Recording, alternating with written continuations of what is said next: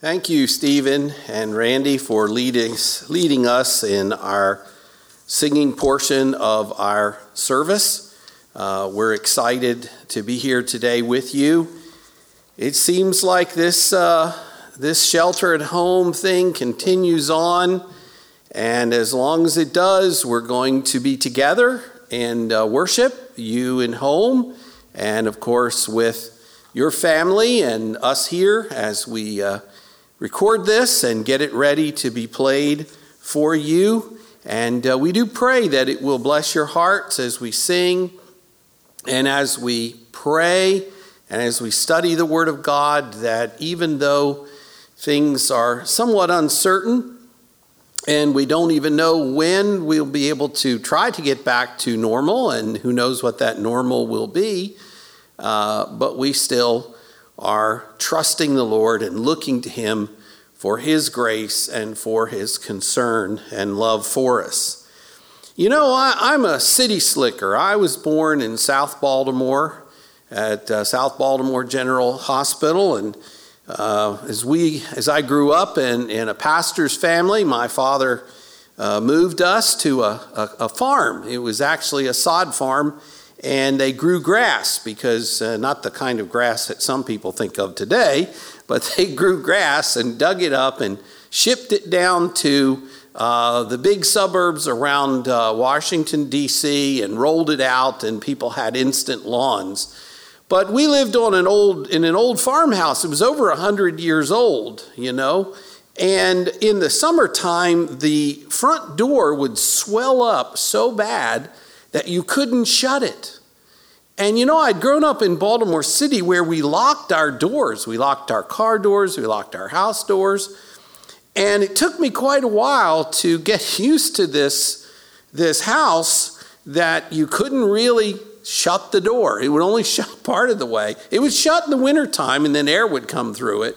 I always talk about that house being having air conditioning in the winter and heat in the summer, but that's one of those farmhouses and uh, Yet I remember having nightmares about what would come uh, down through that door in the middle of the night. One of my friends said, Oh, you're in the country. Why should you be afraid? Well, since that time, I found out that even country people have fear too. In fact, all of us, if we were honest, would admit that we are afraid of something. And even though this virus seems to be abating, we're still afraid. We're afraid of the disease.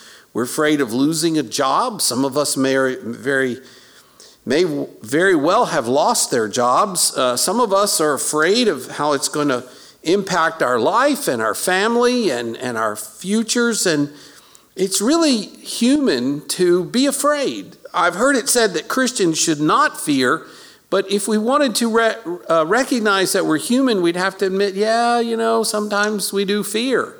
God gave us fear as, as an emotion to be able to respond appropriately at times of danger and, and um, importance. And, and yet, at the same time, we don't have to be controlled by that fear. Our emotions uh, are there to help us, but not to control us. And so we need to kind of consider this virus and all the things that are happening to us and begin to local uh, put our, our trust in our Lord Jesus for all the things we're doing in our local world and in the global world around us. And I think we need to consider that.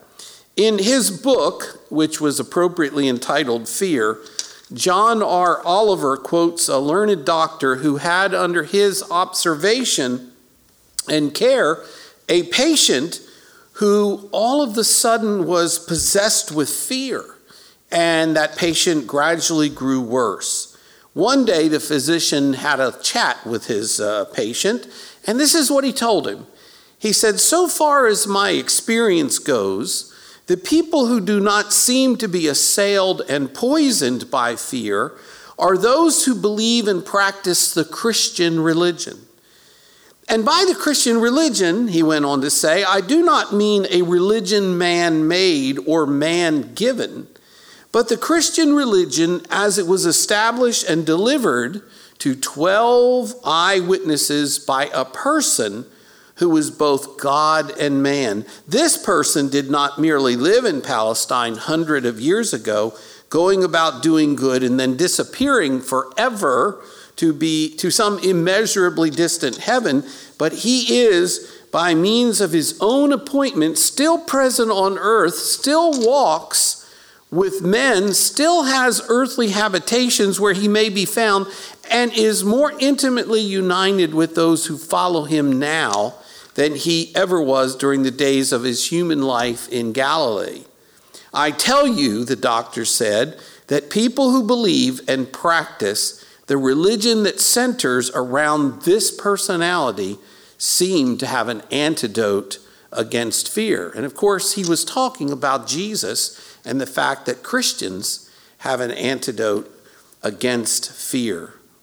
When George W. Truett, a great pre- preacher of yesteryear, was planning to preach a week at a great university that had called him to come, he wrote and he asked the student council what they wished him to do. What would they like for him to speak on?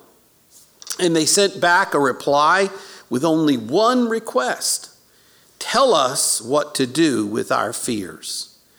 Christians have the antidote for fear. But when we take our eyes off of Christ and look around us at our circumstances, perhaps each other, and we forget about the one who can take away that fear, we fall prey to fear itself. We need, more than anything else today, in this time, in this moment, uh, a faith that conquers fear.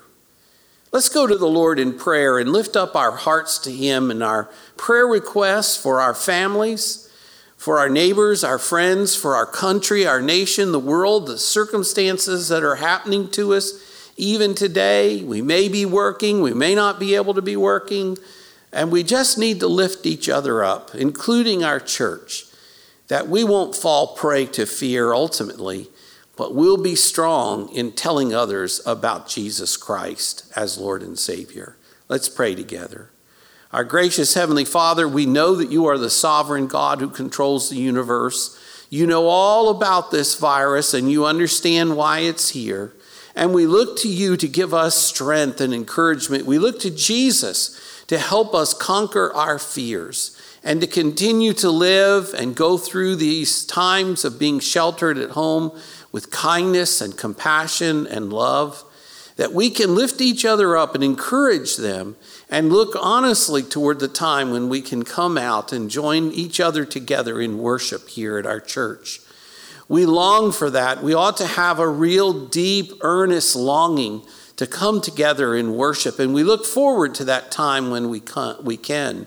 But right now, as we're in our homes, as we're watching, we pray that you will just encourage us and strengthen us and give us uh, freedom from fear and a faith that can conquer it, a faith that wards it off, a faith that just is so great that other people will be amazed at our, our uh, comfort, our concern, our calmness, the lack of anxiety in our hearts as we look forward to the future. Because we know, Father, you own the future, and Jesus Christ is the same yesterday, today, and forever, and we trust in him.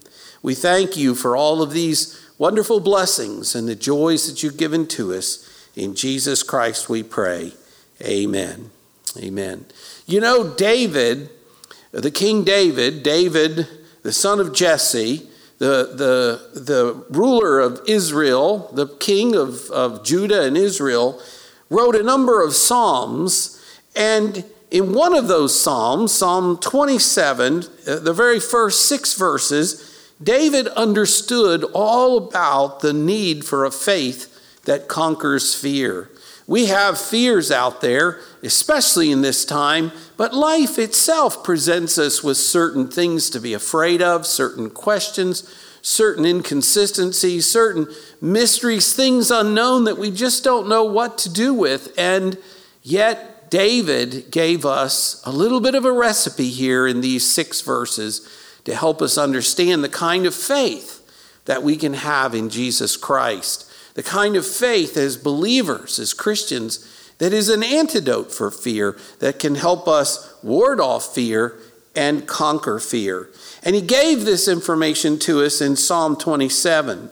We could say that Psalm 27 in verses 1 and 3, 1, 1 through 3, and, and 4 through 6 include, uh, include this soliloquy, if you will, this statement of David on fear. And then verses 7 through 12 contain David's prayer, and then the conclusion uh, to the psalm in verses 13 and 14. But we're going to look at the very first six verses and talk about how we can have the same kind of faith that David is talking about, is sharing with us, and how to do that.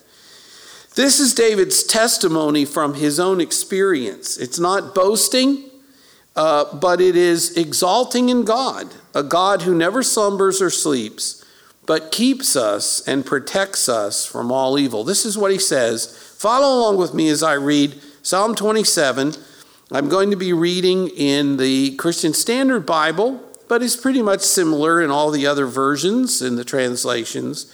And of course, uh, verse 1 is fairly famous.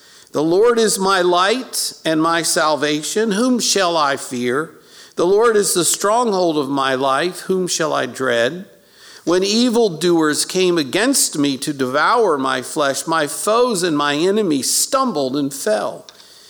Though an army deploys against me, my heart will not be afraid. Though a war breaks out against me, I will still be confident.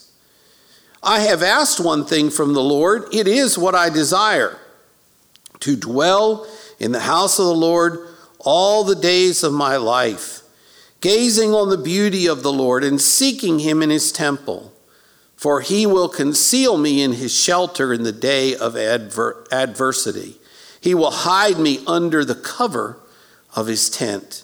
He will set me high on a rock. Then my head will be high above my enemies around me. I will offer sacrifices in his tent with shouts of joy. I will sing and make music to the Lord. And may God bless the reading of his word. I'm going to say two things here uh, about the faith that is the antidote for fear. And they are found in verses 1 through 3 and 4 through 6. Each of these have three aspects to them. And I want to remind us, as David shares this with us, that we can apply this to our hearts and apply this to our circumstances as well. In other words, this is where Scripture becomes an instruction book for life. And David, who was the ancestor of, of uh, I mean, the, yeah, the ancestor of the Messiah, he was the father of the Messiah, the one who would come. He points in many of the Psalms to the Messiah, and that Messiah is the one who helps us do this, as David looked to the Lord for help and for encouragement. First of all, David wants us to understand that this is a faith that wards off fear. It's, it's kind of like a, you know, a, a talisman. You can, you can wear it around and it wards off the fear, it wards off the bad problem, supposedly, but we don't trust in magic like that. We trust in the Lord to do that.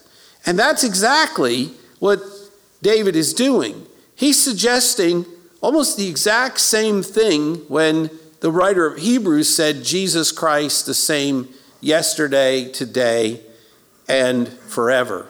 But he changes the order just a little bit. So in verse 1, David tells us, I have a faith, and of course, we need to have a faith, that is trusting God right here and right now.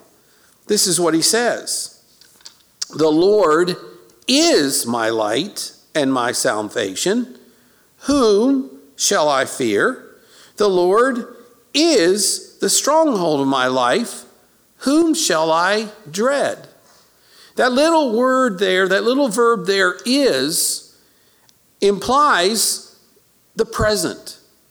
David isn't trusting in his mighty men in his army, even in his ability, his prowess as a, as a warrior. He's not trusting in any alliances that he may have made with other kings. He's not trusting in any other thing except in God. And this is a tremendous statement of faith. We have to have a statement of faith. We have to come in the days like today, in these times, to say, Here is my salvation. Here is my stronghold. How can any fear or any dread assail and conquer that stronghold? He has a faith that trusts God right now and right today.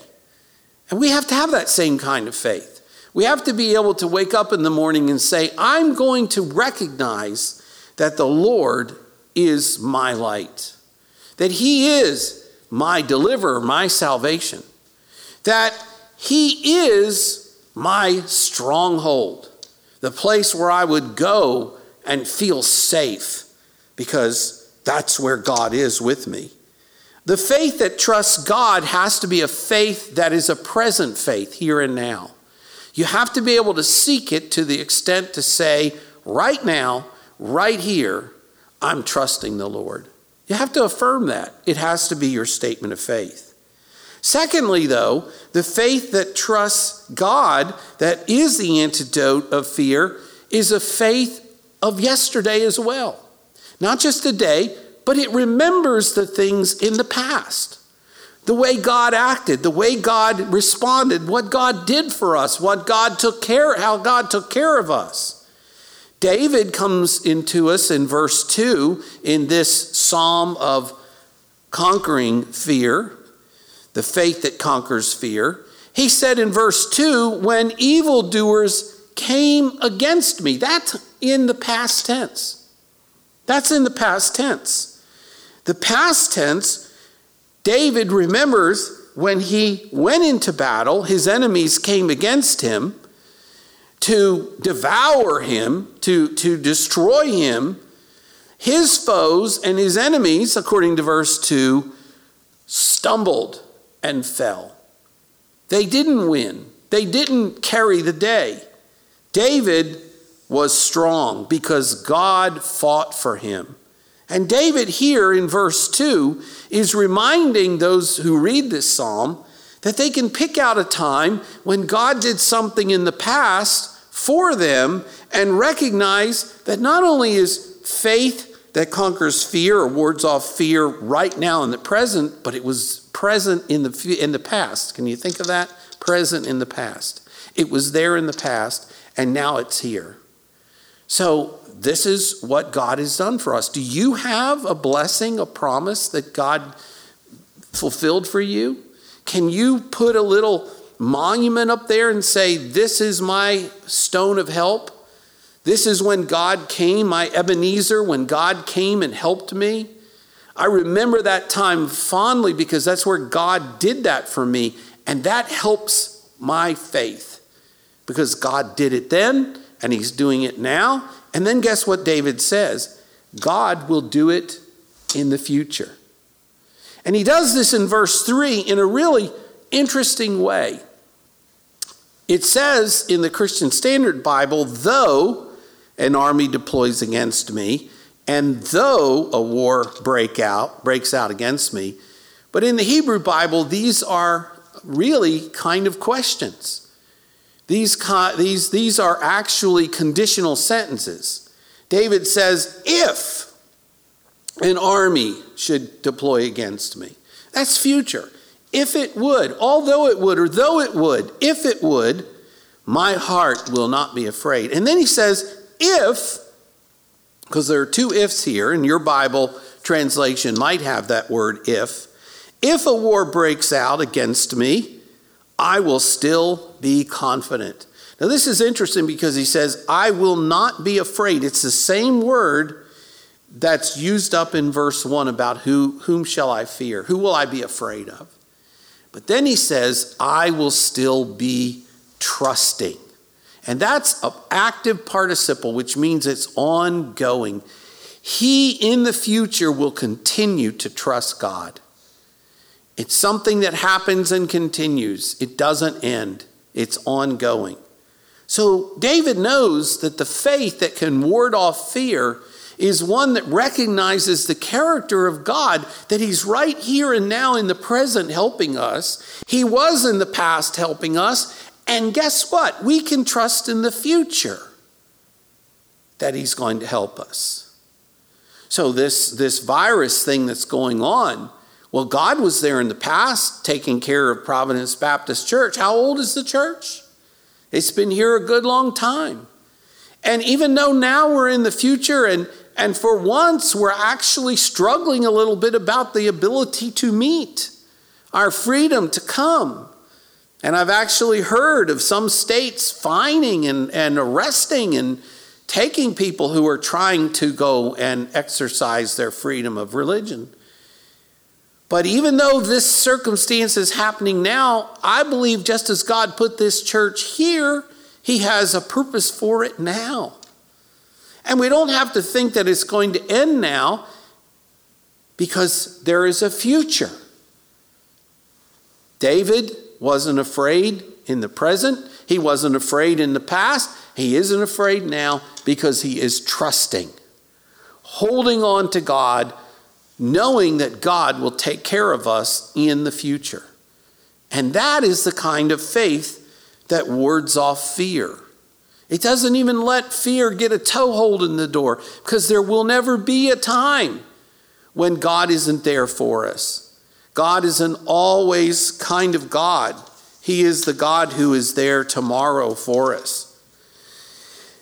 In World War II, a chaplain stationed in the Solomon Islands when the Japanese repeatedly bombed the Marines and sailors during the dark days of the Pacific conflict, this chaplain wrote home to his church, and this is what he said In hundreds of conversations in foxholes and dugouts, in blackout rooms and sick bays, in boats and in jeeps, I have come to a strange conclusion, although I would say it's not too strange, but this is what he said Men with Christian faith are able to hope, and men without faith are not.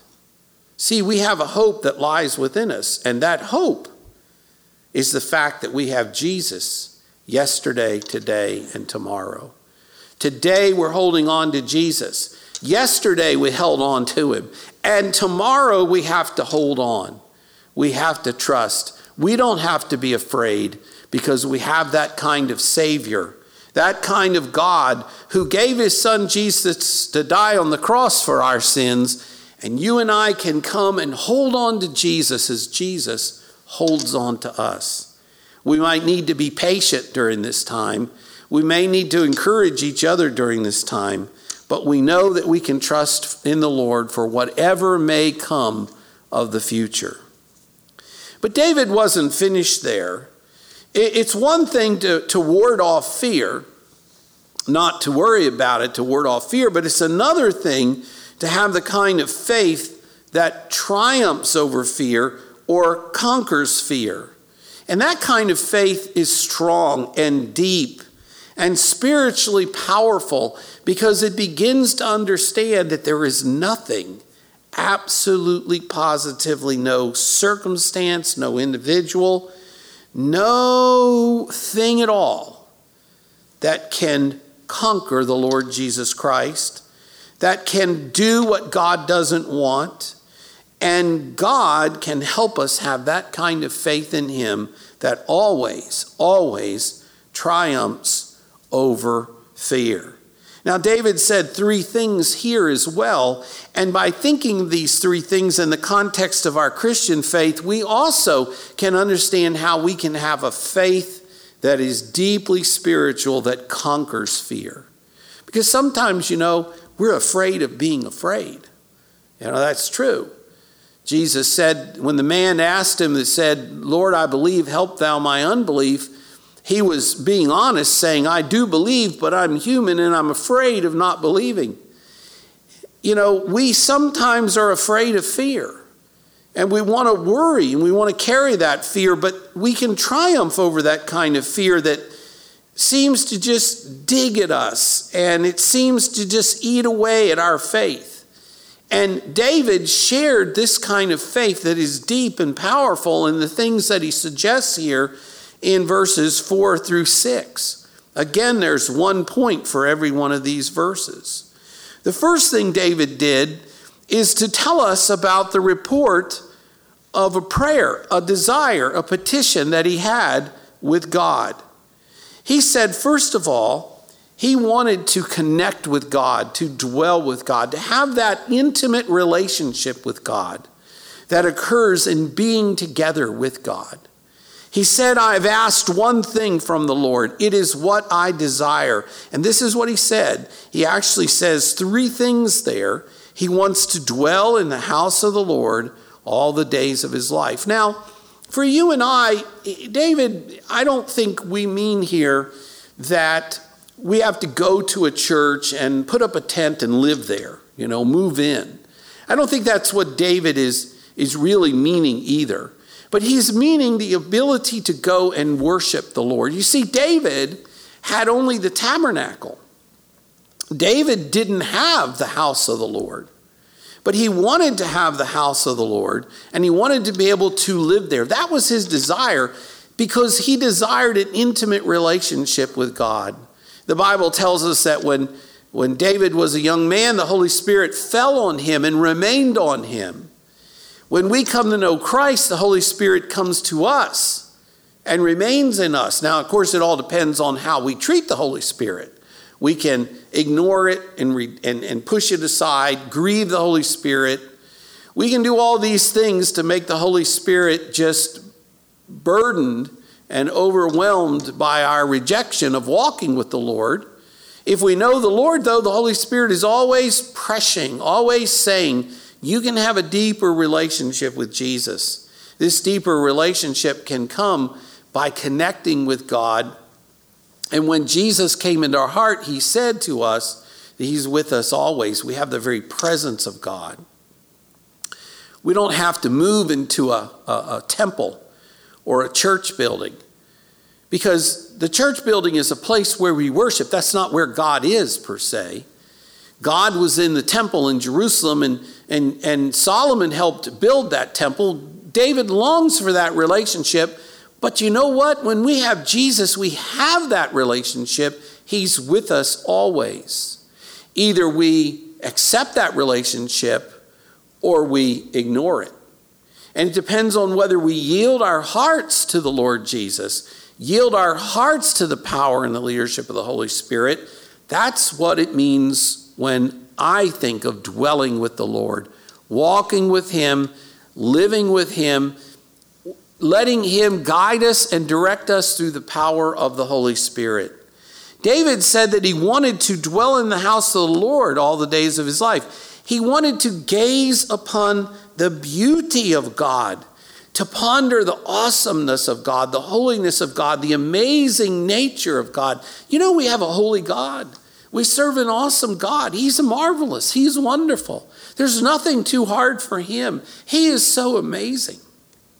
And David wants to gaze on the beauty, to see him, almost to have visions of God in his who he is and his revelation of, of him. In Jesus Christ, you and I can see the Father because if we've seen Jesus, we can see, we've seen the Father. We understand Jesus and his love for us. We can understand the awesomeness of the character of God by reading and studying his word and learning from the Bible what, who God is and how he takes care of his people and how he loved us so much that he sent his son Jesus to die on the cross and the joy that we can have by walking with God, with his son Jesus Christ. David said that he wanted to seek him in his temple. He wanted to understand that God was in his temple. Now, Jesus and Paul later tell us, Paul tells us, that if Jesus said, if we've seen him, we've seen the Father, Paul later tells us that the body, his body, meaning the church, is the temple of the Holy Spirit. And the more we come together in worship, the more we study the Word of God together, the more we learn about God and about Jesus Christ, the more we have an intimate relationship with Him, the more we are able to seek Him, inquire of Him, ask Him. Have you taken the time recently to say, Lord, should I do this? Lord, should I do that? What would you have me to do, Lord? What would your will be for me, Lord? That's what David is saying. A, a fear uh, a faith that conquers any kinds of fear is a faith that is based on this kind of intimacy. If your faith is to grow and be strong, then become intimate with God. Seek Him, gaze upon Him, read the Word of God, ask the Holy Spirit to explain it, and ask the Holy Spirit to help you understand how to respond in every given circumstance of life and whatever you might face. That's what David is saying. He wants to dwell in the house of the Lord forever, all the days of his life. He doesn't want to depart from God's presence. He wants God always to be with him, and he wants to be with God. We have that in Jesus Christ. Oh, how sad it is to turn our backs on our Savior and to ignore the pleadings of the Holy Spirit to teach us how to walk faithfully and obedient to Jesus Christ. If you want a faith that conquers fear, then get connected with God. That's what David is saying here. Secondly, in verse 5, he tells us that if we want to have a faith that conquers fear, that we'll learn to find our security, our stronghold, our rest in God Himself. In verse 5, for, this is important for, he says there, for. For he, meaning God, will conceal me in his shelter. When I seek to be connected to him, God turns around and conceals me, literally hides me in his tent, in his own lodging. He takes me and he welcomes me in there, and he covers me uh, under his tent and he exalts me on a rock. He does all of this, as it says here in verse 5, in the day of adversity. The kind of faith that conquers fear, the kind of faith that is more powerful than fear itself, is the kind that trusts God for security and for safety and for rest. It isn't trying to figure out what strategy I'm going to use, what I can get them to do, what kinds of steps needed to be taken. It's just running to God, running to Jesus, and trusting Him. He will conceal me in his, in his booth, David says. You, you got to trust that God will conceal you, He'd hold on to you and you will be protected by him. Eventually, he will exalt you. He will make you to be high on a rock. Verse 6 talks about this as well. But here's the point if you want security, you want the kind of faith that conquers all fear, then run to Jesus. Run to Him. Seek Him. There was a, a gentleman who wrote a book. I think he was a priest in some faith. It was supposed to be a Christian faith. And the title of the book was, Are You Running with Me, Jesus? I thought that was a kind of an odd title to a book. Are you running with me, Jesus? That's like saying, Jesus, are you my co pilot? I don't think that's quite biblically sound. The question should be not, Jesus, are you running with me? But it should be, Jesus, am I running with you? Am I running with you, Jesus? Have I diverted off the path in the wrong way and I missed the way you were going? Am I still catching up? I'm still there with you. Are you leading me to make sure that we find our security in Jesus and our help in Jesus? The interesting thing is, that Jesus should be our pilot. I don't really want to be the pilot of my plane. I don't know how to fly. And if I did, I wouldn't be very good at it. So I want someone who knows. I want someone who's experienced. There's an old country hymn, Jesus, Savior, pilot me. I heard years ago. Let Jesus be the pilot. Seek his security. Go seek shelter in his stronghold, in his tent, in his shelter. And you know what? He will then put you up on a rock so high, none of the enemies will ever, ever be able to reach you there. This is the kind of faith that conquers fear. It's the kind of faith that triumphs over fear. It triumphs over fear because we have a connectedness with God, a deep spiritual intimacy that we have sought to allow the Holy Spirit to guide us and lead us. And secondly, we are willing to take up residence in the house of God. In other words, we're willing to seek our security and our rest in Jesus, not in Oprah, not in Dr. Phil, not in money, not in possessions, not in any secret little kind of meaning of life, but in Jesus Christ Himself. When we find Jesus, we find true rest and hope, and we have a faith that conquers fear. Fear never rears its ugly head to rule us or to have power over us. But when we're with Jesus Christ, we can trust in Him. And we have that kind of faith that conquers fear, that triumphs over fear. Finally, in verse 6, David says, he actually comes along and says that there's an assertion to what that will help him do. Because the kind of faith that triumphs over fear is one that is a faith of action. You see, we sometimes think that our faith is inaction, it's a place where we have to be there. But David says, you know, that kind of faith that triumphs over fear is one that is bold, that is open, that is done and does things that lets other people know about it.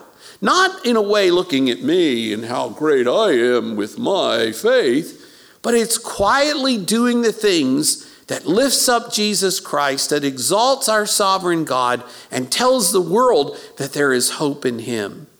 Listen to what David says in verse 6.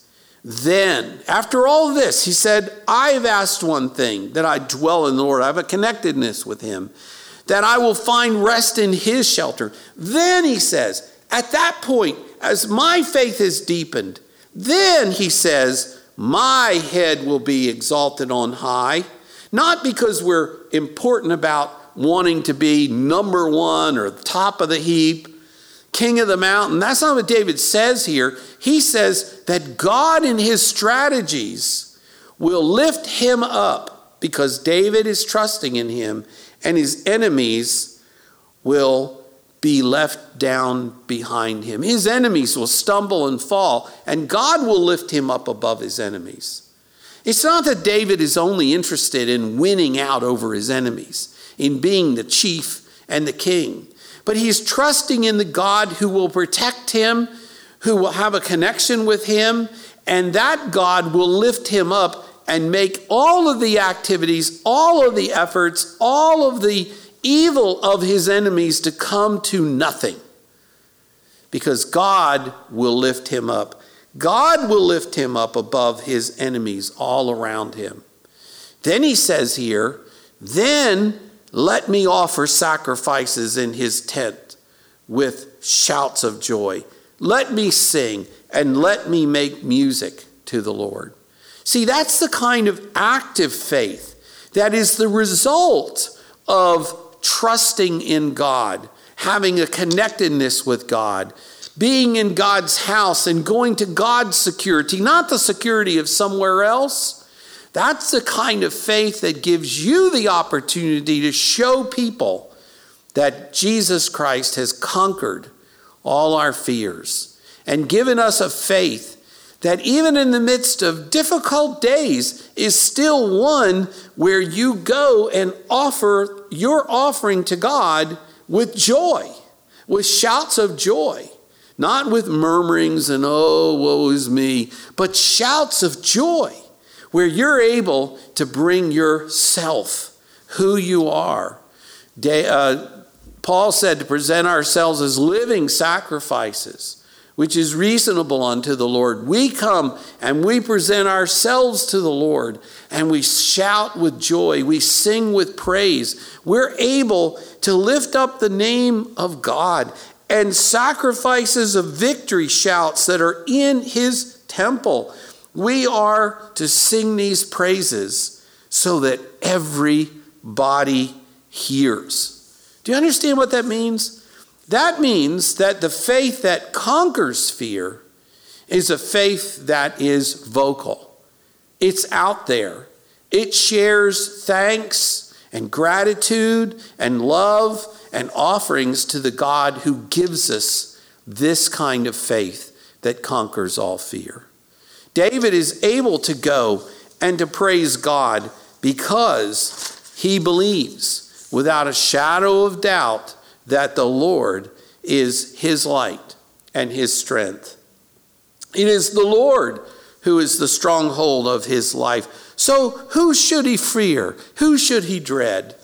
No one else. Someone once told the story of a relative of President Woodrow Wilson, that's a long, long time ago, who served in World War I as an ambulance driver. During one all night engagement with the enemy, bombs and mortar shells began crashing all around his ambulance when he was near the front. This relative of President Wilson said that he began to fear. But at that moment, he remembered singing the very first verse of Psalm 27 at church. The Lord is my light and my salvation. Whom shall I fear? The Lord is the strength of my life. Of whom shall I be afraid? As soon as he remembered those words, his fear left him, and he did his duty.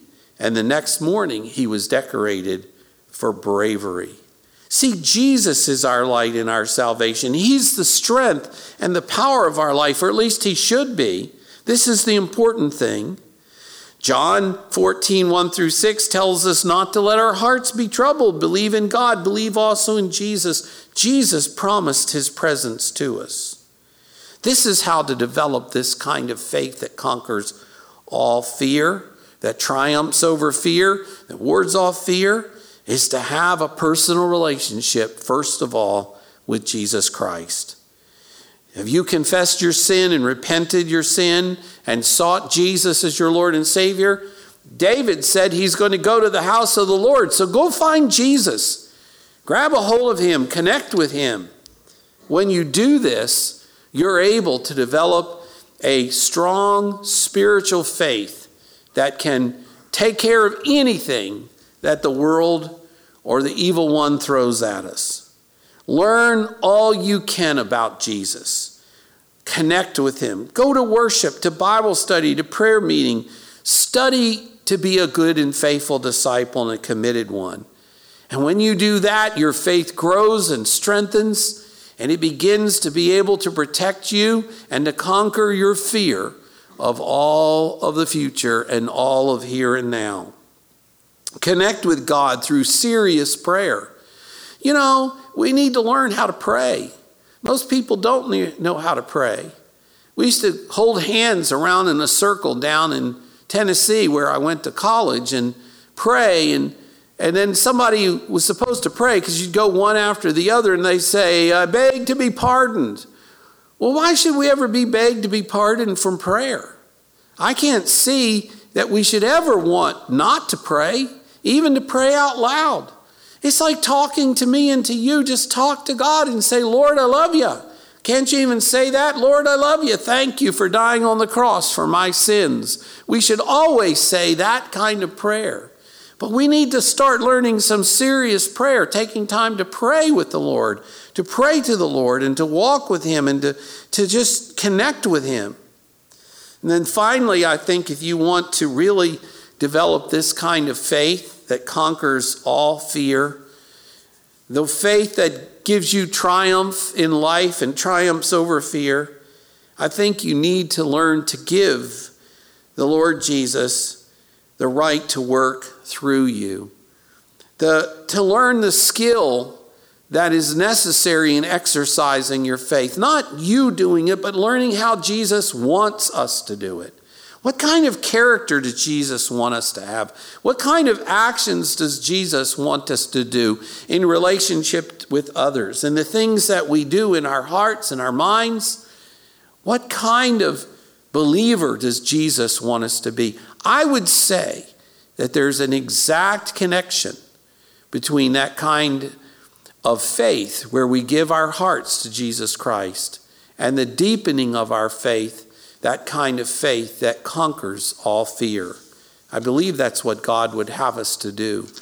We're going to be finishing up here our service in just a minute as our musicians come, as Brother Randy and, and Brother Stephen come, but as they sing, and, and as part of your uh, the invitation and part of your response, what I'd like for you to do is, is to say, Lord, I want I want to give my heart to you. I want to give myself to you. I want you to begin to work in me the kind of deepening faith that conquers fear. They'll come and lead us in singing.